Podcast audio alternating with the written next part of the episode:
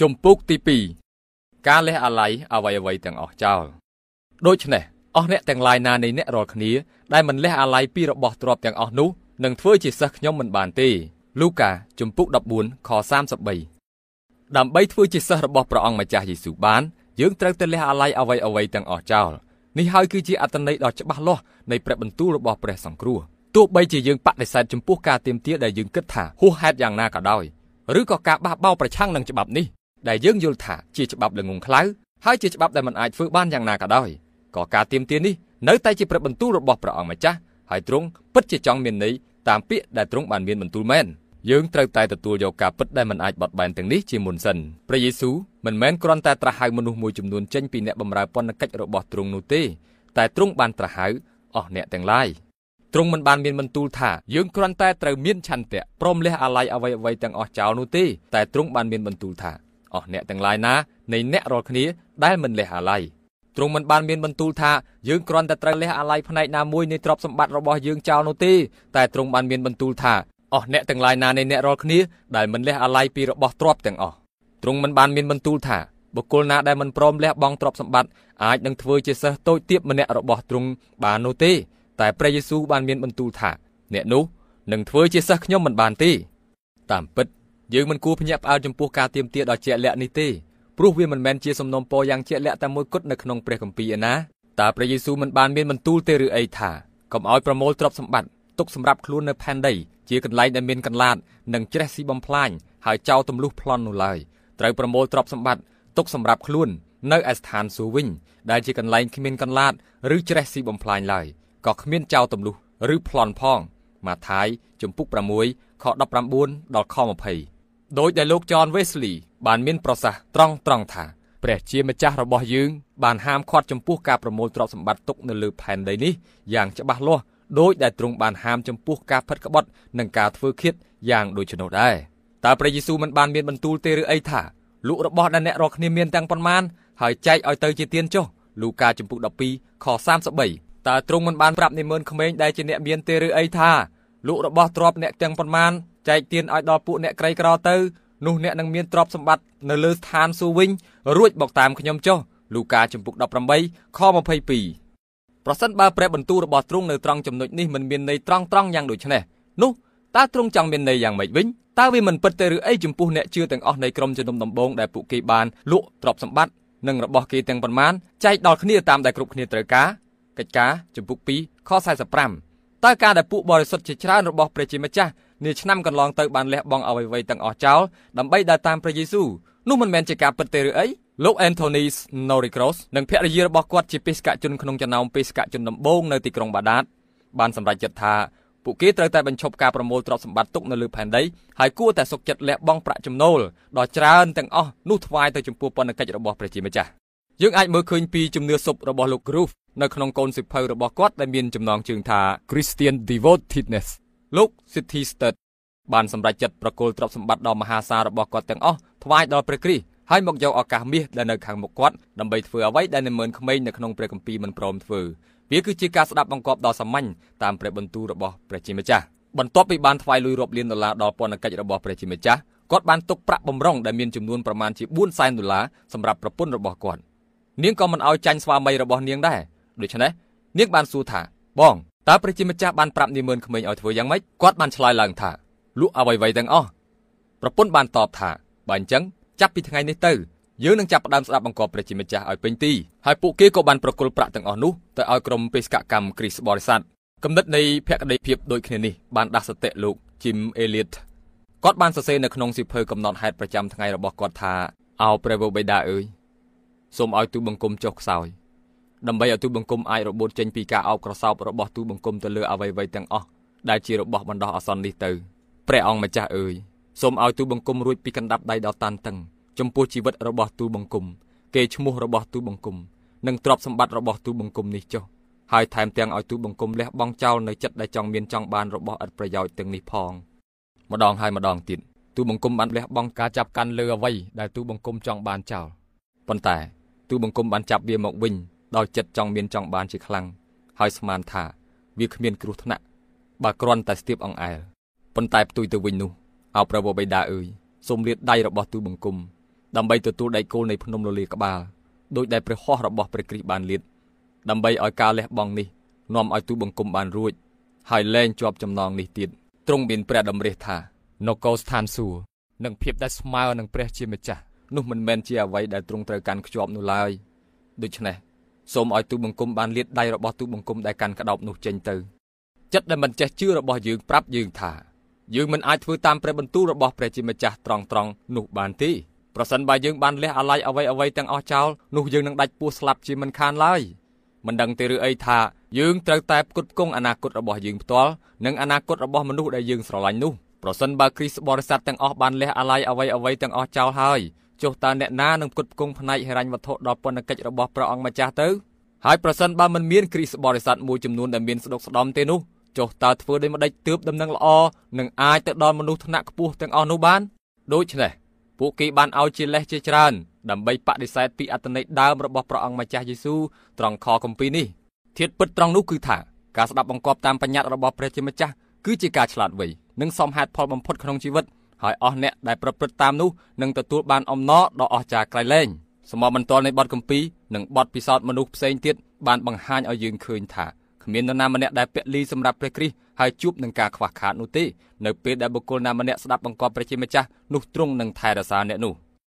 បុគ្គលដែលលះអាល័យអ្វីអ្វីទាំងអស់ចោលដើម្បីដើរតាមព្រះគ្រីស្ទមិនមែនសំដៅទៅលើអ្នកក្រខ្សត់ដែលមិនធ្វើការអ្វីសោះហើយរំពឹងទៅលើគ្រីស្ទបរិស័ទដែលនៅជុំវិញគាត់ដើម្បីទទួលការឧបត្ថម្ភនោះទេ ប៉ុន្តែគាត់គឺជាមនុស្សម្នាក់ដែលខំប្រឹងធ្វើការគាត់ធ្វើការយ៉ាងឧស្សាហ៍ដើម្បីផ្គត់ផ្គង់តម្រូវការបច្ចុប្បន្នរបស់គាត់និងតម្រូវការរបស់គ្រួសារគាត់គាត់គឺជាមនុស្សម្នាក់ដែលចេះសន្សំសំចៃគាត់រស់នៅដោយមិនសូវចំណាយប្រាក់ច្រើនតាមដែលគាត់អាចធ្វើបាន ដើម្បីឲ្យគាត់អាចថ្វាយអ្វីៗទាំងអស់ដែលលើសពីតម្រូវការរបស់គាត់ដល់ពន្ធកិច្ចរបស់ព្រះអង្គម្ចាស់គាត់គឺជាមនុស្សម្នាក់ដែលចេះគិតគូរវែងឆ្ងាយពីអនាគត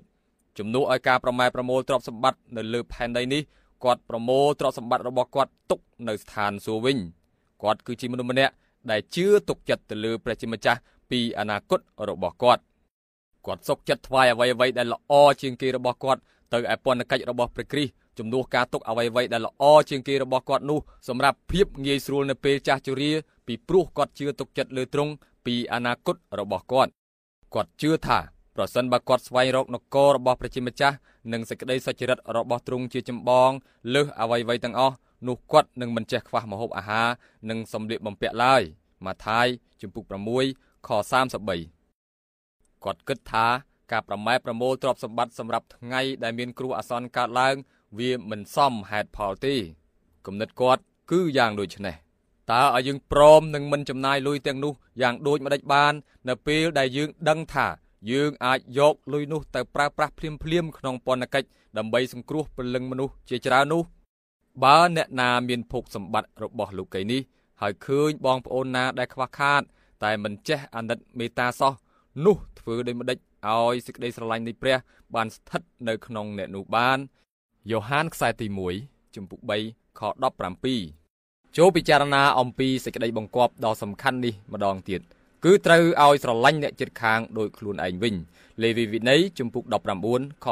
18តើយើងអាចហៅខ្លួនឯងថាជាអ្នកស្រឡាញ់អ្នកជិតខាងដោយខ្លួនឯងយ៉ាងពិតប្រាកដដូចម្ដេចបានបើយើងបណ្ដោយឲ្យពួកគេឃ្លានស្ទើរស្លាប់នៅពេលដែលយើងមានគ្រប់គ្រាន់ហើយថែមទាំងមានបំរុងទុកសម្រាប់ថ្ងៃក្រោយទៀតផងនោះសូមឲ្យខ្ញុំសួរសំណួរមួយចំពោះអ្នកដែលធ្លាប់មានអំណរដោយសារគេស្គាល់អំណោយទានដែលមិនអាចកាត់ថ្លៃបានពីព្រះជាម្ចាស់ថា តើលោកអ្នកសុខចិត្តដូរអំណរនោះជាមួយនឹងការធ្វើជាស្ដេចលើនគររាប់រយដែរឬទេបងប្អូនអើយសូមកុំឲ្យយើងដកយកឱកាសដែលនាំឲ្យអ្នកដទៃទៀតបានទទួលនៅសេចក្តីអំណរដែលញែកពួកគេទៅជាបរិសុទ្ធហើយជាទីកំសាន្តចិត្តដែលមកពីស្ថានសួគ៌នោះឡើយ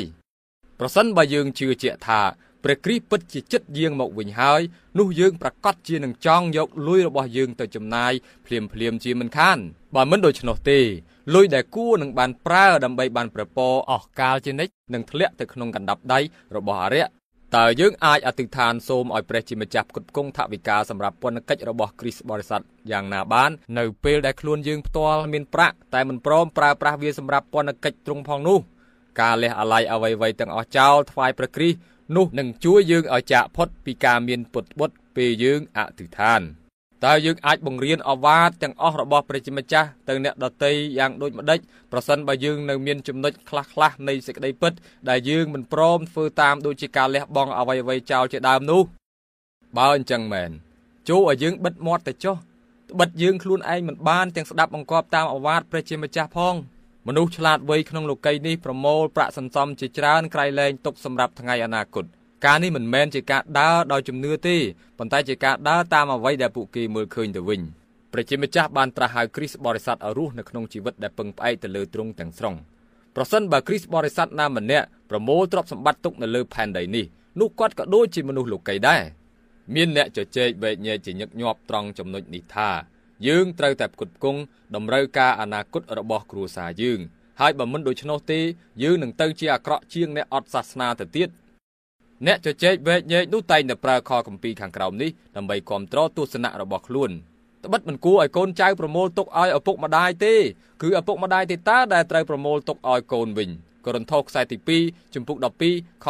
14បើមានអ្នកណាដែលមិនផ្គត់ផ្គង់ឲ្យពួកញាតិសន្តានខ្លួនគឺឲ្យពួកអ្នកផ្ទះខ្លួនជាដើម អ្នកនោះឈ្មោះថាបានបោះបង់ចោលសេចក្តីជំនឿហើយក៏អាក្រក់ជាងមនុស្សដែលមិនបានជឿទៅទៀតទីម៉ូថេខ្សែទី1ជំពូក5ខ8បើយើងសិក្សាខគម្ពីរទាំងនេះយ៉ាងយកចិត្តទុកដាក់នោះយើងនឹងយល់ថាខគម្ពីរទាំងនេះតកតងនឹងតម្រូវការនាពេលបច្ចុប្បន្នមិនមែនតកតងនឹងតម្រូវការអនាគតនោះទេនៅក្នុងកាន់គម្ពីរកូរិនថូសខ្សែទី2ជំពូក12ខ14សាវកពូលបានប្រើពាក្យបង្កប់ន័យគាត់ប្រៀបធៀបខ្លួនឯងដូចជាឪពុកហើយអ្នកក្រុងកូរិនថូសទាំងអស់ ប្រៀបដូចជាកូនរបស់គាត់គាត់មិនបានដាក់បន្ទុកទៅលើពួកគេក្នុងរឿងលុយនោះទេទោះបីគាត់មានសិទ្ធិគ្រប់បែបយ៉ាងដើម្បីធ្វើដូច្នោះក្នុងនាមជាអ្នកបម្រើព្រះជាម្ចាស់យ៉ាងណាក៏ដោយពិតណាស់គាត់គឺជាឪពុកខាងឯជំនឿរបស់ពួកគេហើយជាធម្មតាឪពុកម្ដាយតែងតែផ្គត់ផ្គង់ដល់កូនរបស់ខ្លួនមិនមែនកូនដែលត្រូវផ្គត់ផ្គង់ដល់ឪពុកម្ដាយខ្លួននោះឡើយខគម្ពីរនេះមិនមែនតាក់ទងទៅនឹងការដែលឪពុកម្ដាយប្រមូលទ្រព្យសម្បត្តិទុកសម្រាប់អនាគតកូនរបស់ខ្លួនតតែសោះ ខគម្ពីរនេះតាក់ទងទៅនឹងការផ្គត់ផ្គង់តម្រូវការបច្ចុប្បន្នរបស់លោកសាវកពលមិនមែនតម្រូវការអនាគតរបស់គាត់នោះទេនៅក្នុងកាន់គម្ពីរទីម៉ូថេខ្សែទី1ចំពុក5ខ8សាវកពូលចង់និយាយអំពីការផ្គត់ផ្គង់ស្ត្រីមេម៉ាយក្រីក្រទៅវិញទេគាត់ចង់និយាយថាសាច់ញាតិរបស់ស្ត្រីមេម៉ាយទាំងនោះគឺជាអ្នកដែលត្រូវទទួលខុសត្រូវក្នុងការផ្គត់ផ្គង់ហើយថែរក្សាពួកគាត់ ប្រសិនបើស្ត្រីមេម៉ាយនោះគ្មានសាច់ញាតិឬក៏សាច់ញាតិរបស់គាត់មិនទទួលខុសត្រូវនោះក្រុមជំនុំត្រូវតែផ្គត់ផ្គង់ថែរក្សាស្ត្រីមេម៉ាយដែលជាគ្រីស្ទបរិស័ទនោះប៉ុន្តែដូចគ្នាទៅនឹងកាន់គម្ពីរកូរិនថូសខ្សែទី2ចំពុក12ខ14ខគម្ពីរនេះក៏និយាយអំពីតម្រូវការបច្ចុប្បន្នមិនមែនតម្រូវការអនាគតនោះឡើយប្រជាម្ចាស់សពប្រារតីឲ្យអវយវៈនៃរូបកាយរបស់ព្រះគ្រីស្ទធ្វើជាអ្នកផ្គត់ផ្គង់តម្រូវការបន្ទាន់របស់អ្នកជឿដូចគ្នាដើម្បីកាលណាគេមានបរិបូរ នោះនឹងបានបំពេញការដែលអ្នករាល់គ្នាខ្វះខាតវិញប្រយោជន៍ឲ្យគេបានស្មើគ្នាឡើងដូចជាសេចក្តីដែលចែងទុកមកថាអ្នកណាដែលរើបានច្រើននោះគ្មានសល់ឡើយឯអ្នកណាដែលរើបានតិចនោះមិនបានខ្វះទេកូរិនថូសខ្សែទី2ជំពូក8ខ14ខ15គ្រីស្ទបរិស័ទណាដែលគិតថាគាត់ត្រូវតែផ្គត់ផ្គង់តម្រូវការនាពេលអនាគតនោះគាត់នឹងត្រូវប្រឈមមុខនឹងបញ្ហាថាតើគាត់មានតម្រូវការប៉ុណ្ណាទើបគ្រប់គ្រាន់សម្រាប់ថ្ងៃអនាគតដូច្នេះ គាត់ចំណាយពេលពេញមួយជីវិតដើម្បីស្វែងរកលុយដែលគាត់មិនដឹងថាមានប៉ុណ្ណាទើបគ្រប់គ្រាន់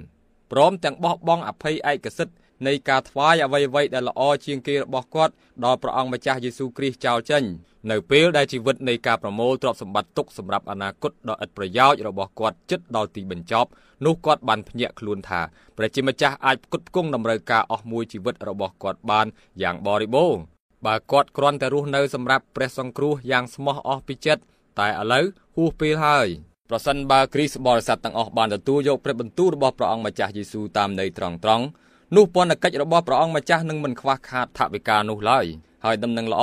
ក៏នឹងត្រូវផ្សាយចេញទៅដោយមានអំណាចហើយក៏មានមនុស្សជាច្រើនបានឮផងដែរប្រសិនបើសិស្សណាម្នាក់មានការខ្វះខាតនោះសិស្សផ្សេងទៀតនឹងមានអំណរហើយរាប់ការជួយផ្គត់ផ្គង់ដល់សិស្សដែលខ្វះខាតនោះជាអភ័យឯកសិទ្ធ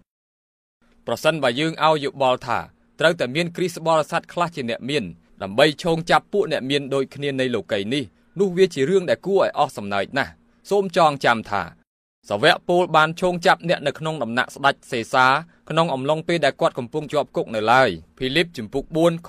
22ប្រសិនបើយើងស្ដាប់បង្គាប់ព្រះជាម្ចាស់យើងអាចជឿទុកចិត្តថាទ្រង់នឹងរៀបចំអនាគតរបស់យើងបានយ៉ាងល្អិតល្អន់ គំរូរបស់ព្រះអង្គម្ចាស់យេស៊ូវនៅត្រង់ចំណុចនេះគួរតែបានបង្ហាញឲ្យយើងឃើញយ៉ាងច្បាស់រួចទៅហើយ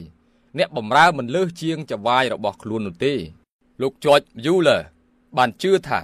វាមិនមែនជារឿងសមរម្យនោះទេបើអ្នកបម្រើព្រះយេស៊ូវម្នាក់ម្នាក់ខំស្វះស្វែងដើម្បីក្លាយជាអ្នកមានជាអ្នកធំនិងជាអ្នកមានកិត្តិយសនៅលើផែនដីជាកន្លែងដែលព្រះអង្គម្ចាស់របស់ពួកគេធ្លាប់ជាអ្នកក្រីក្រលំបាកលំបិនហើយមានគេស្អប់ខ្ពើមនោះ លោក Anthony Norigru បានលើកឡើងថាការរងទុក្ខរបស់ព្រះគ្រីស្ទរួមបញ្ចូលទាំងភាពក្រីក្រផងដែរករិនថូសខ្សែទី2ជំពូក8ខ9ប្រកាសហើយថា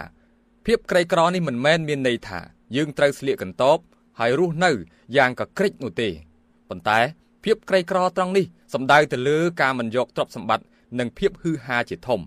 លោក Andrew Murray ក៏បានលើកឡើងដែរថាព្រះអង្គម្ចាស់និងសាវករបស់ទ្រង់ មិនអាចសម្រេចការងារដែលពួកគេត្រូវធ្វើនោះបានទេប្រសិនបើពួកគេមិនមែនជាអ្នកក្រអស់អ្នកណាដែលចង់លើកអ្នកដតីឡើងត្រូវតែបន្ទាបខ្លួនឯងជាមុនសិនដោយដែលព្រះគម្ពីរបានចែងពីសាសសាមារី តាំងពីដើមរហូតមកដល់សពថ្ងៃនេះមនុស្សច្រើនក្រៃលែងលើលោកីយ៍នេះគឺសុទ្ធតែជាអ្នកក្រមនុស្សទូទៅតែងតែទទូចថាយើងចាំបាច់ត្រូវមានទ្រព្យសម្បត្តិខ្លះៗសម្រាប់ជីវិតរស់នៅប្រចាំថ្ងៃនេះនេះគឺជាការពិតមែនមនុស្សតែងតែទទូចថា អ្នកចំនួនដែលជាគ្រីស្ទបរិស័ទត្រូវតែមានដើមទុនមួយចំនួនដើម្បីបន្តអាជីវកម្មរបស់ខ្លួនក្នុងពេលបច្ចុប្បន្ននេះក៏ជាការពិតដែរមនុស្សតែងតែទទូចថាមានទ្រព្យសម្បត្តិផ្សេងផ្សេងដូចជាឡានម៉ូតូដែលអាចប្រើប្រាស់សម្រាប់សេរីល្អរបស់ប្រជាម្ចាស់បាន ហើយនោះក៏ជាការពិតដែរប៉ុន្តែលើសពីតម្រូវការទាំងអស់នេះគ្រីស្ទបរិស័ទគួរតែរស់នៅចេះសន្សំសំចៃហើយលះបង់ទ្រព្យសម្បត្តិនោះដើម្បីដំណឹងល្អវិញ បាវចនារបស់គ្រីស្ទបរិស័ទគួរតែដូចលោក Anthony Norigru ដែលគាត់បានលើកឡើងថាចូលខំប្រឹងប្រែងធ្វើការចាយវាយតិចធ្វើទានច្រើន ហើយថ្វាយអ្វីៗទាំងអស់ដល់ព្រះគ្រីស្ទពួកយើងម្នាក់ម្នាក់ត្រូវតែទទួលខុសត្រូវចំពោះព្រះជាម្ចាស់តាក់ទងទៅនឹងការលះអាល័យអ្វីអ្វីទាំងអស់ចោលអ្នកជឿម្នាក់មិនអាចបង្កើតច្បាប់តាក់ទងនឹងការលះអាល័យសម្រាប់នរណាម្នាក់ផ្សេងទៀតបានទេបុគ្គលម្នាក់ម្នាក់ត្រូវតែសម្រេចចិត្តដោយខ្លួនឯងក្នុងការថ្វាយដល់ព្រះអង្គម្ចាស់ នេះគឺជាការសម្រេចចិត្តផ្ទាល់ខ្លួនប្រសិនបើព្រះអង្គម្ចាស់បានដឹកនាំអ្នកជឿម្នាក់ទៅដល់កម្រិតនៃភក្តីភាពដ៏ខ្ពង់ខ្ពស់អ្នកជឿនោះមិនគួរអួតពីការនោះឡើយយើងនឹងដឹងថាការលះបង់របស់យើងនៅលោកីយ៍នេះមិនមែនជាការលះបង់តតែសោះនៅពេលដែលយើងប្រៀបធៀបការលះបង់របស់យើងទៅនឹងយ៉ាញ់បូជារបស់ទ្រង់នៅលើភ្នំលលាក្បាលអ្វីដែលយើងថ្វាយដល់ព្រះអង្គម្ចាស់គឺគ្រាន់តែជារបស់ដែលយើងមិនអាចរក្សាទុកនៅលោកីយ៍នេះនិងជារបស់ដែលយើងលែងស្រឡាញ់ហើយប៉ុណ្ណោះ